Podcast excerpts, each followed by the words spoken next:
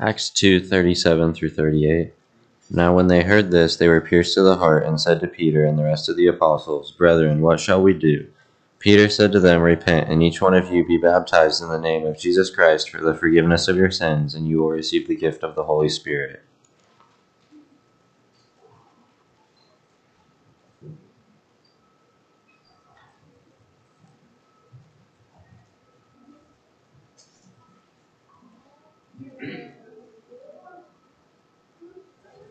Good evening. It's good to be together once again this Lord's Day. And I invite you to be taking out your Bibles. We're going to be studying from them in a little bit of a different way than uh, is typical for us. We are going I was going, I wasn't going to say this, but Kyle asked me to start these question and answer nights. He really wanted me to do this, and then he misses the first one. So, uh, just uh, and he didn't ask a question. I got on for that too. I asked him if he asked anything, and he said no. But so I'm going to have to talk to him about that some more. But first of all, I am extremely grateful for anyone that did submit a question. I know this is a little bit different, and yet it's still going to be a way that we can learn. It's still going to be a way that we can study the Word of God together. And so I appreciate the question that anyone uh, might have submitted one. And I hope that everyone finds a benefit through this. I think asking questions is a really important part of the method of learning and teaching.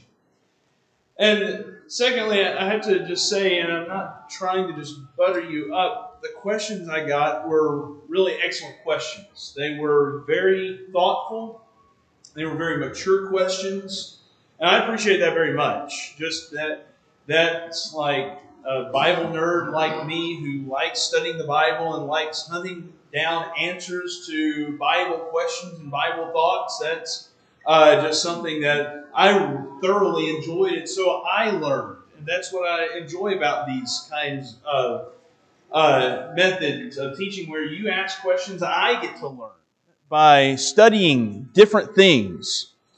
And so the topics that you will see tonight, the questions, I will put them on the screen so you can read it and so you can understand where the question was coming from and where I was trying to, uh, how I'm trying to answer the question, things like that. You will see that these uh, cover a wide range of Bible subjects and topics and different passages of Scripture.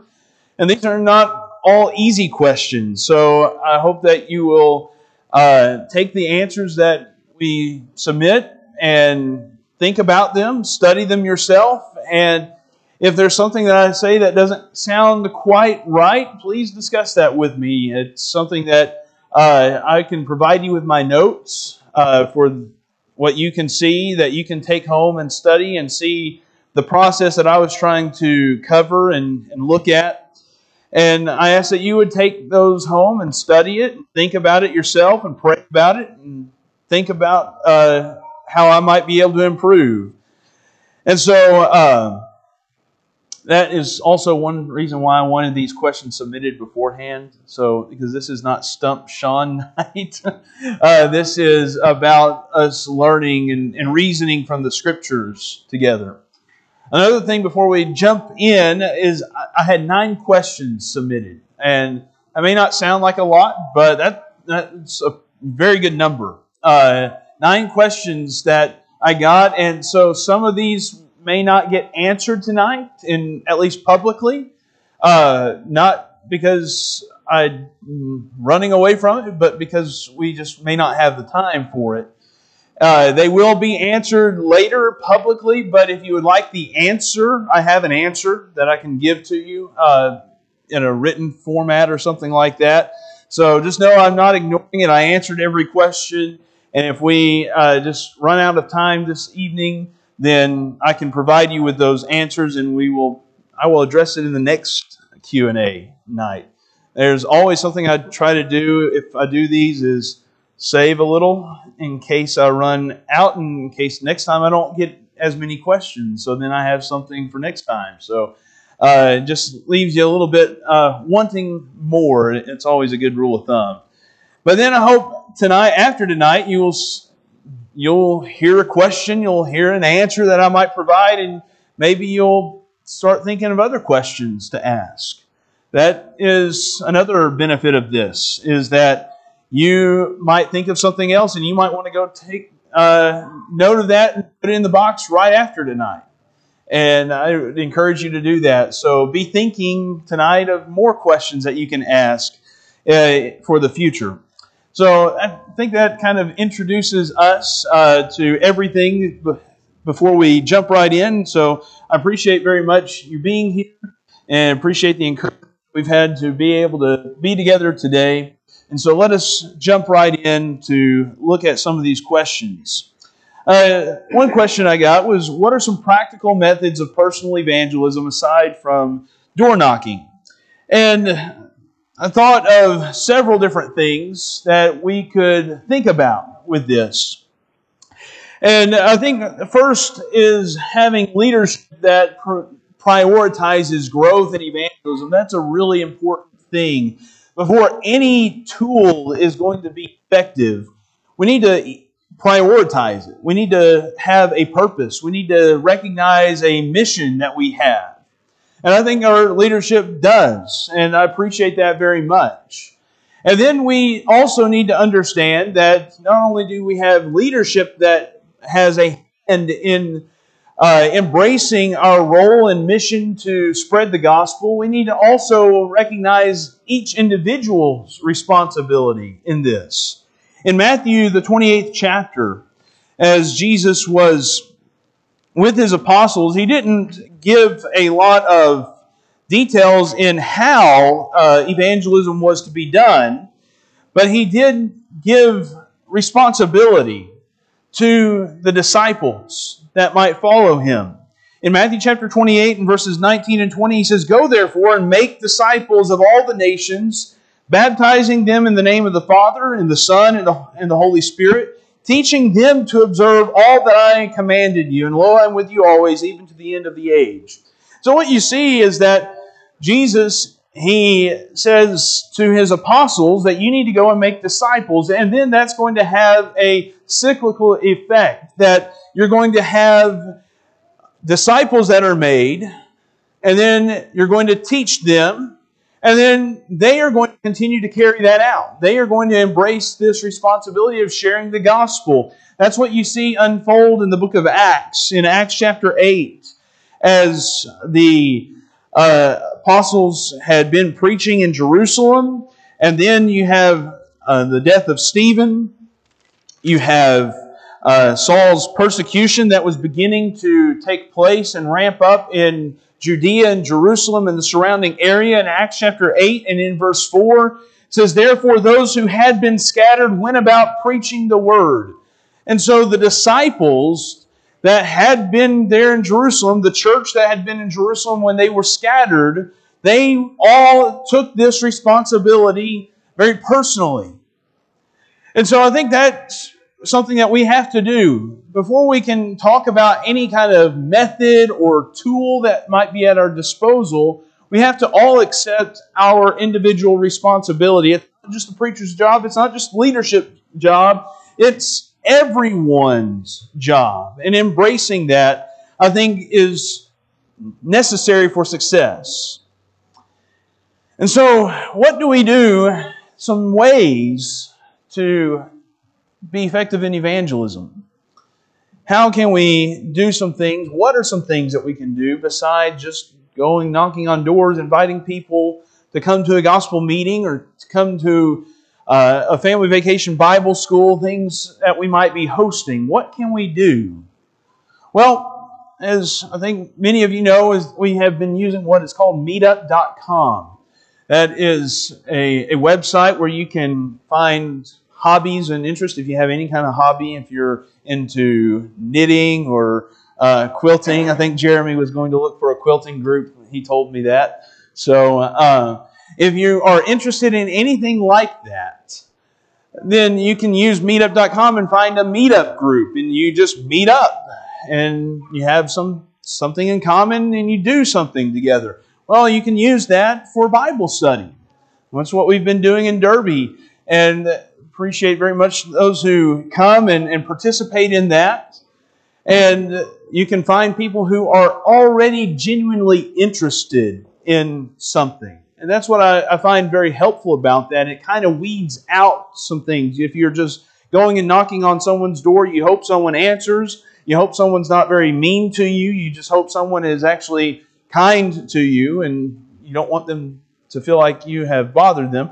And then you you just don't know if they're going to have any kind of interest in talking about the Bible or church. They might laugh at you or they might do worse at, to you and tell you to get off their property.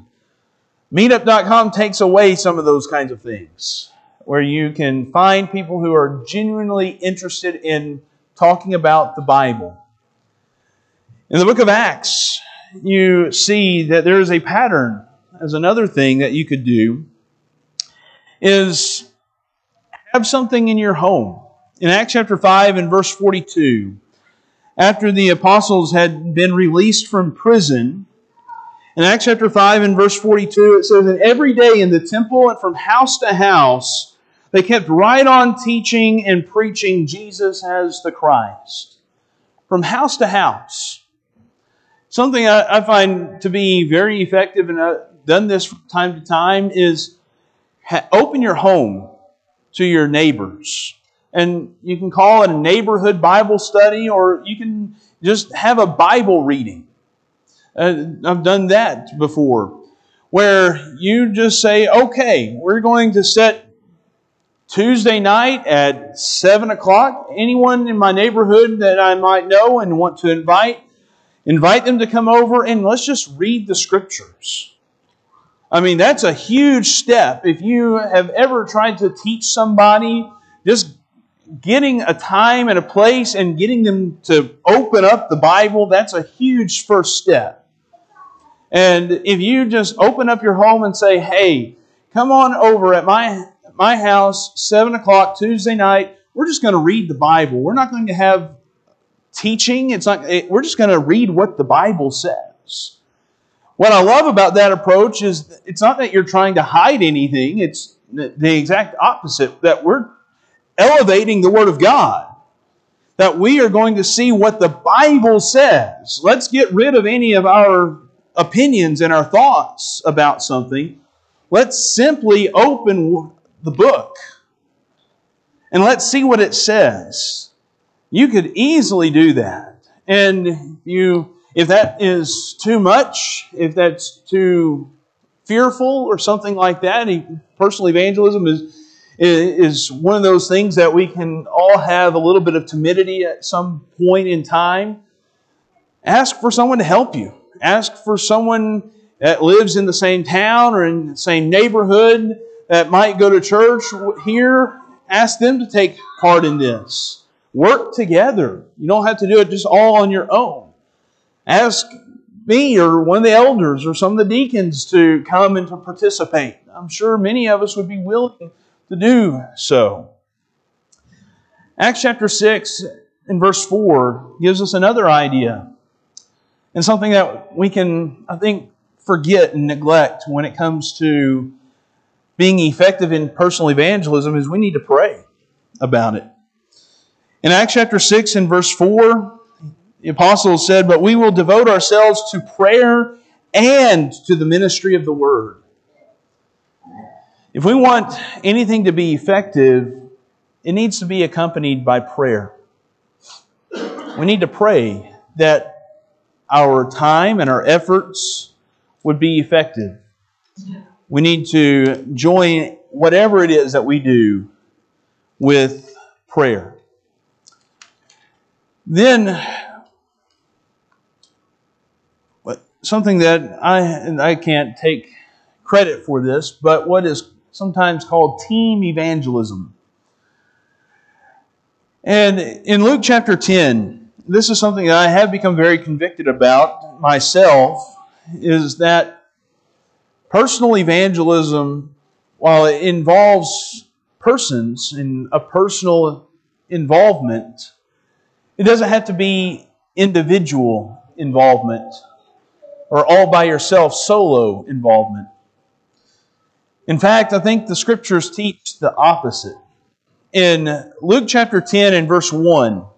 This might be something that is very subtle, but as Jesus was sending out his apostles in what we call the limited commission, in Luke chapter 10 and verse 1, now after this, the Lord appointed 70 others and sent them in pairs. You notice that? He sent them in pairs ahead of him to every city and place where he himself was going to come. You think about some in the book of Acts, especially some of the great preaching duos, pairs. In the opening chapters, you have Peter and John. They take a lot of the attention in Acts chapter 4, 3, 4, 5, the, that section of the book of Acts. You think about uh, Paul and Barnabas. You think about Paul and Timothy, Paul and Silas. You have pairs that go out and work together. You have Priscilla and Aquila who go and work together. They have the church that met in their home, a husband and wife team. You have people who band together to work together. I think that's really effective whenever you're saying, hey, look, I understand that evangelism is hard, and you're not going to have to do it alone. I'm going to work with you. I'm going, let's be the next Paul and Barnabas or the next Paul and Timothy. Now we're going to work together to be involved in teaching people in our neighborhood and in our community. We can share sermons and Bible articles on social media, and it doesn't have to just come from preachers. It can come from any member, anyone that has social media that uses Facebook or email or anything that allows you to share information. We're, we're living in the post COVID world. I think everyone know people didn't know what Zoom was until maybe two years ago. But if you don't want to have people in your home, guess what? You can have your fr- friends and family join a Zoom Bible study. You could do that, where you are studying the scriptures together. But whatever you do, you might begin by writing names down of people that you know, people who are not Christians. Write down their name. You can pray about them, pray for them, pray that they might be receptive to hearing God's Word. I think that's an important step in sharing the gospel. Second question this was one that I just don't think I'm going to be able to fully answer tonight. Uh, please explain the destruction of Jerusalem. And so my answer is that I'm going to address this in a couple of weeks, uh, if, if that is acceptable. Uh, Sunday, April 23rd, in the evening service, I plan to now preach on the destruction of Jerusalem. I think it is a fascinating subject. It is one that there are actually some false teachings that have come from the destruction of Jerusalem and its importance in history and things like that. And so we will uh, visit that in a couple of weeks. So I think I talked to the person who uh, submitted that question. I told them that this would kind of be the answer that they could expect for tonight. See, I got two questions out of the way just like that. third question that I was given tonight What does the Bible say about tattoos? If you would turn to the book of Leviticus with me.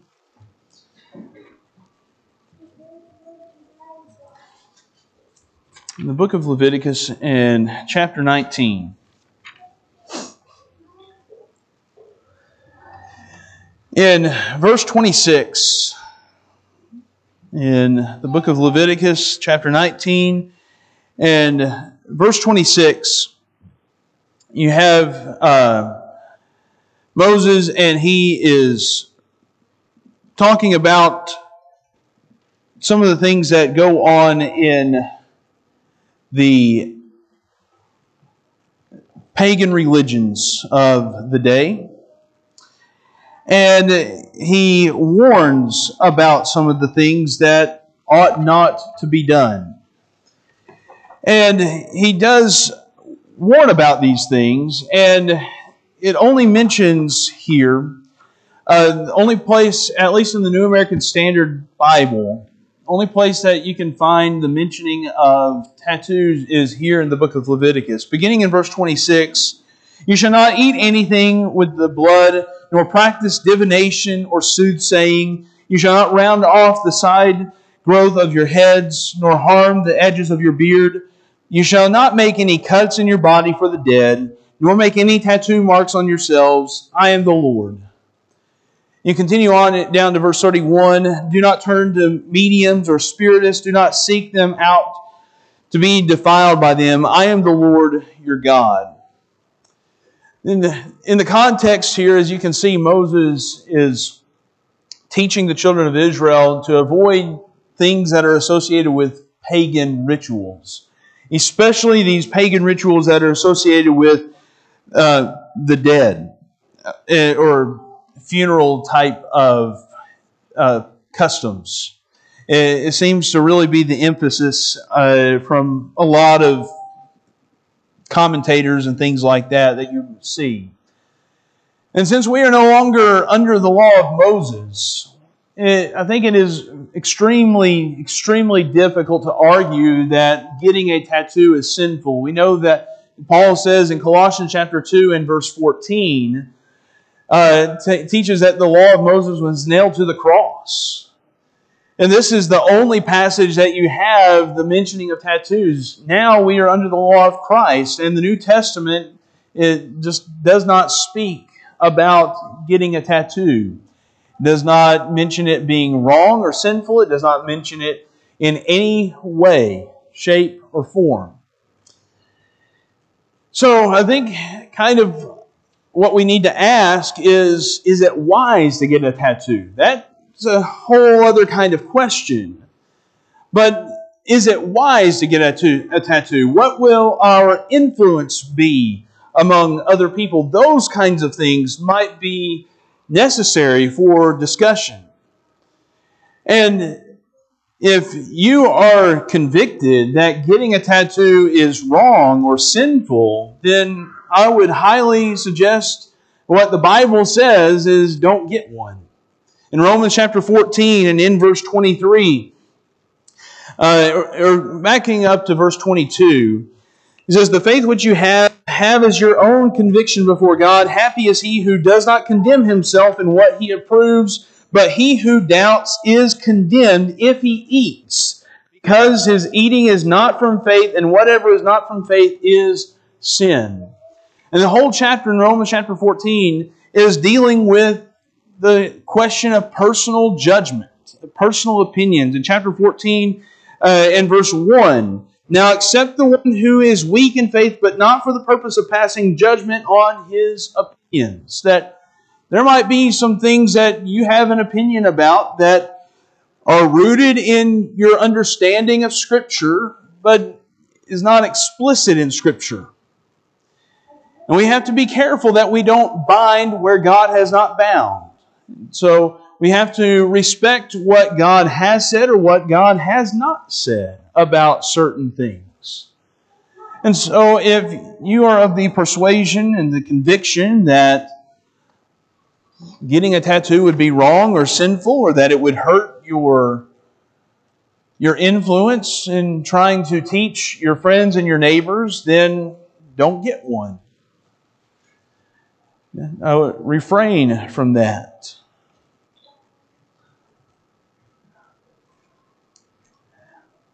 Another question I was given is we know that we need to repent to be forgiven. And if someone sins against us and they do not repent, must we forgive them? And I, I got excited about this question. Uh, I, I thought this was a really good question and one that can be misunderstood, sadly. In Matthew chapter 18, in Matthew, the 18th chapter, Jesus was dealing with the subject of forgiveness.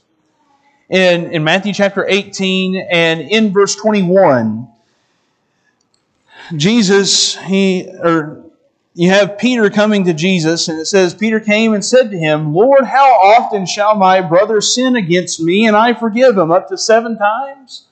You have to just love Peter here, right? He's like, there's a limit, right? Jesus, there's a limit to how often I have to forgive somebody. Jesus said to him, verse 22, I do not say to you up to seven times, but up to 70 times seven. It's like, let's just burst that bubble right away that you have, Peter. You're going to have to multiply this by a lot more. And Jesus is, is actually not, I don't believe he's actually trying to impose a number on that should be taken literally of how, uh, how many times we can forgive someone and then, oh, after that last time, nope, I don't have to forgive you anymore. And it's not what Jesus is doing. He's using hyperbole here. Because in 1 Corinthians chapter 13, the Apostle Paul, he teaches us something about love. And particularly how we love one another as brothers and sisters in Christ. He says in 1 Corinthians chapter 13 and verse 5 that love does not act unbecomingly. It does not seek its own, is not provoked, does not take into account a wrong suffered. Think about that phrase that love does not take into account a wrong suffered, that we're not going to hold a grudge against someone. That love for my brother or sister, it requires that I don't hold that against them. But the question is not just simply about forgiveness, is it?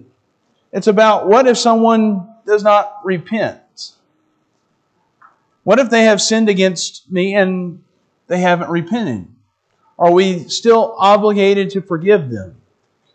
And so, just some things about the question that I find fascinating with this subject is that it's not just about the unlimited nature of forgiveness or how often we ought to forgive. Neither is the question just about our willingness to forgive. The question is about conditions being met before granting forgiveness. And I think it's beneficial to look at God as an example in forgiveness. If you would turn with me to the book of Psalms, in Psalm 86. In Psalm 86,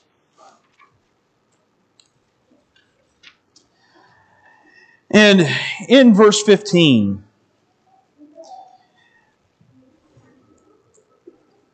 David says, But you, O Lord, are a God merciful and gracious, slow to anger, and abundant in loving kindness and truth.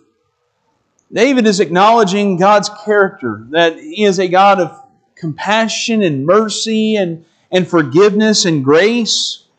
If you go back to verse 5, he says, But you, Lord, are good and ready to forgive, and abundant in loving kindness to all who call upon you.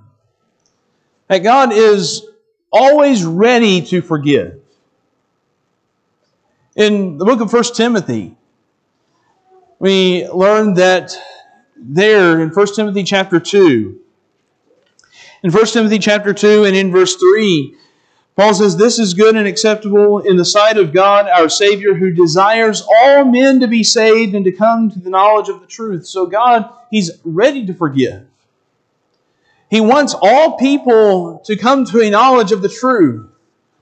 And yet, what we also recognize is that God requires certain things to be done in order to receive forgiveness. In First Peter or Second Peter chapter three, another passage that affirms God's redemptive love. In 2 Peter chapter 3 and verse 9, the Lord is not slow about his promise, as some count slowness, but is patient toward you, not wishing for any to perish, but for all to come to repentance. We know in Acts chapter 2 and 38 that Peter said those who would repent and were baptized, they would be the ones who received the forgiveness of sins. There were conditions that had to be met. In Acts chapter 8, when Peter was talking to Simon the sorcerer, he told him to repent and pray. that the thought of his heart would be forgiven. So, what you see in all these passages is that God wants people to be saved. He's ready to forgive, but there are conditions that must be met. Conditions are not a matter of willingness, conditions become more a test of sincerity on the part of the one seeking forgiveness. And so God does not forgive everyone. I think we understand that because some refuse his offer of salvation. Just thinking about a couple of examples in the book of Acts. You have Felix. He was just waiting for Paul to bribe him, even though Paul was uh, was preaching to him and trying to reason with him. Felix was just waiting for a bribe. Or Agrippa. We remember Agrippa, don't we? Almost thou persuadest me to be a Christian. Those men, they if they did not change their attitudes, and God did not forgive them.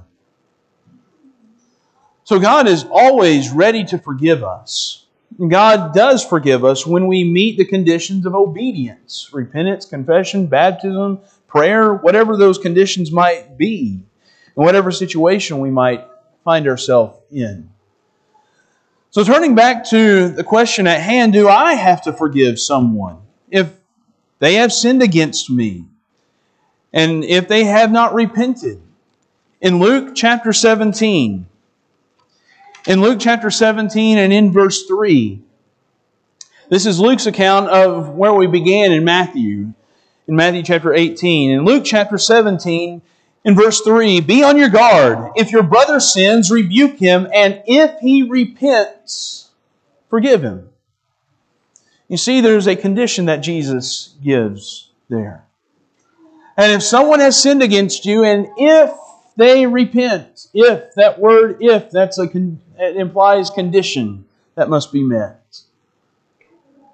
A condition that must be met. If they repent, then you forgive them. In verse 4, and if he sins against you seven times a day and returns to you seven times saying, I repent, you forgive him. So what we see is that our forgiveness, it takes the shape and the pattern of God's forgiveness. I think a question in, in this discussion, and there, there may be some disagreement with, with me on some of this. But I think a question that needs to be answered is why would Jesus require us to forgive an impenitent sinner whom God has not yet forgiven? If someone is in sin and they have not received forgiveness from God, why would I be required to forgive them? Now, remember, and don't misunderstand me, that's not saying that I'm unwilling to forgive them. God is always ready and willing to forgive. And we need to take that into our heart. We need to have a heart that's ready to forgive. Remember 1 Corinthians 13 that we are not going to hold that as a grudge against them. But we need to be ready to forgive. And while we may not offer forgiveness to someone in that we say, okay, everything is right and restored, and there's nothing that, that we're just going to ignore it. Just because we may not offer forgiveness to someone who has not repented, we are still obligated to them. Paul says in Galatians chapter 6 and verse 1 that we need to seek to restore someone. If someone is lost and in sin, if someone has sinned against me, then I don't get to just say, well, for, forget you, and I'm going to write you off. No, I have a responsibility to them.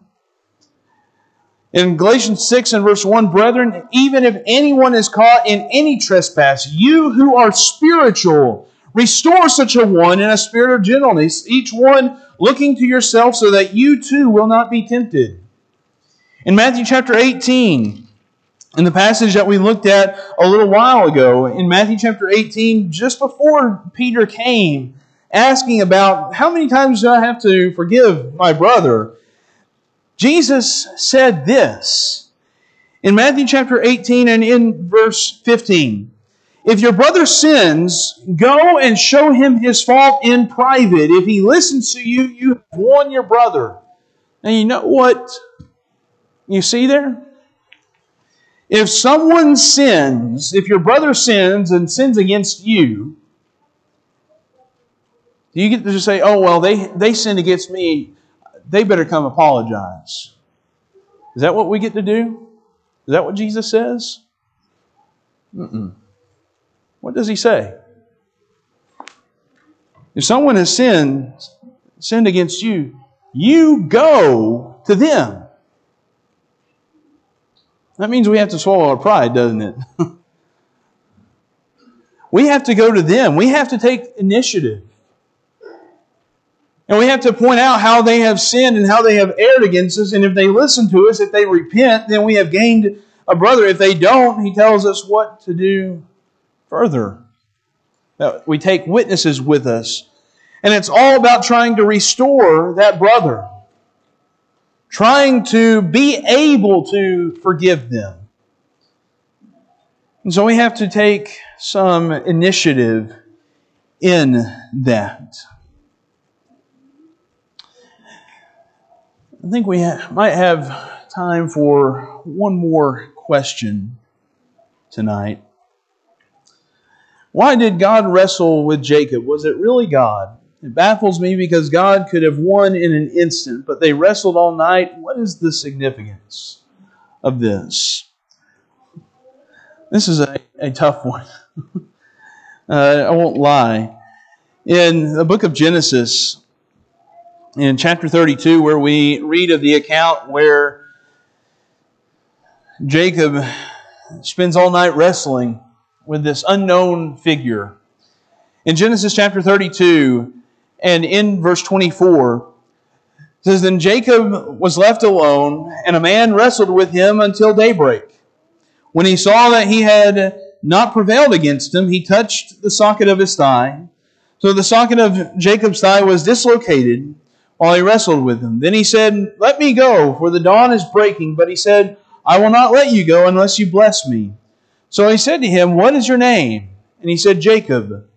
He said, Your name shall no longer be Jacob, but Israel. For you have striven with God and with men and have prevailed. Then Jacob asked him and said, Please tell me your name. But he said, Why is it that you ask my name? And he blessed him there.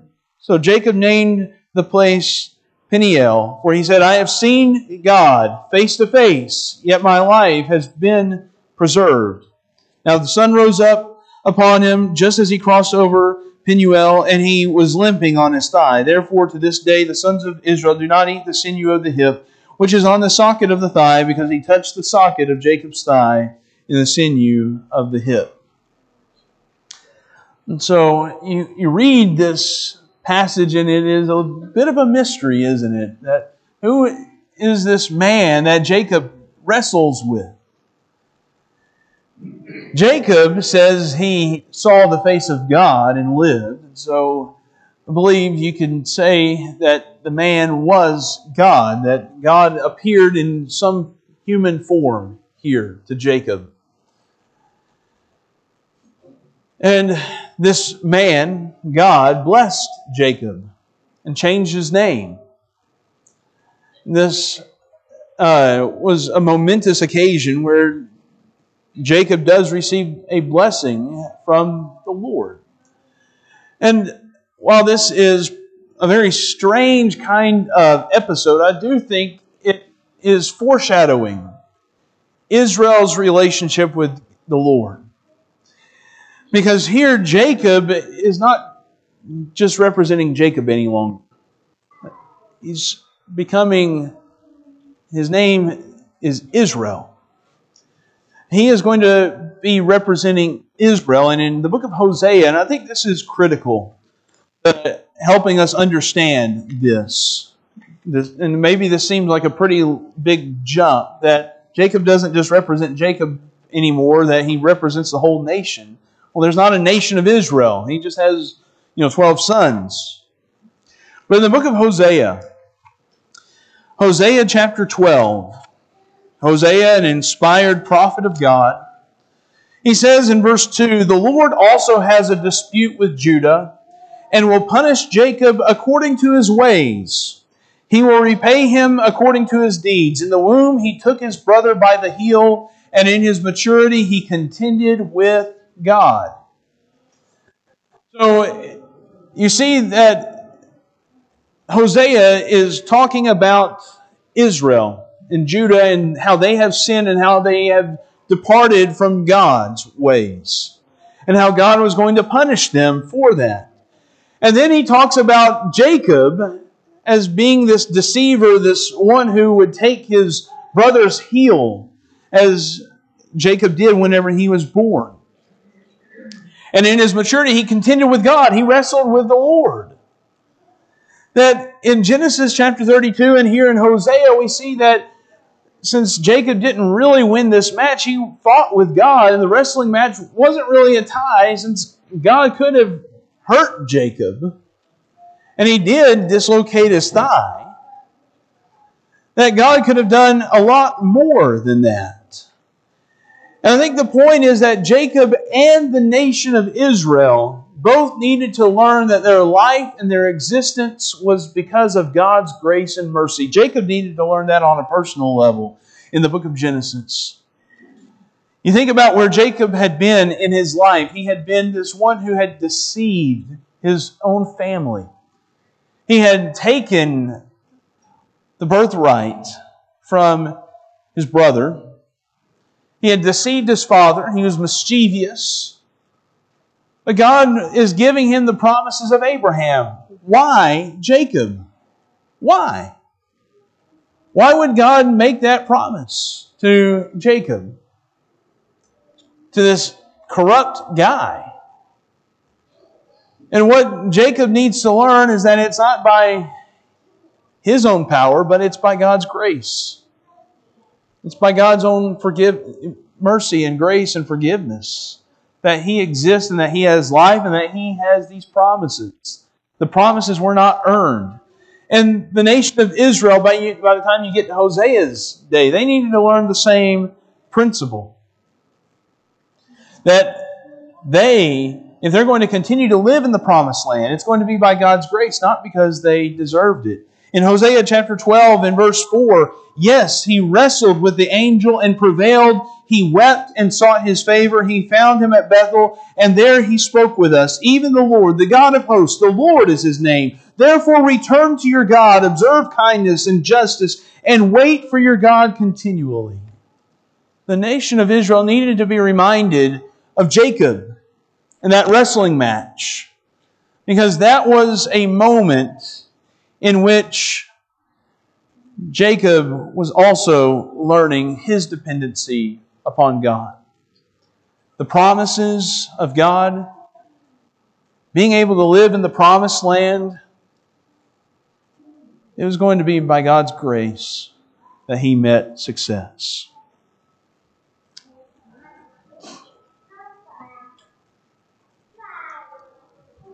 So, as we draw this to a close this evening, questions are a very good thing. Questions are very helpful. In our scripture reading, we had in Acts chapter 2, we had a question. In verse 37, now, when they heard this, they were pierced to the heart and said to Peter and the rest of the apostles, Brethren, what shall we do?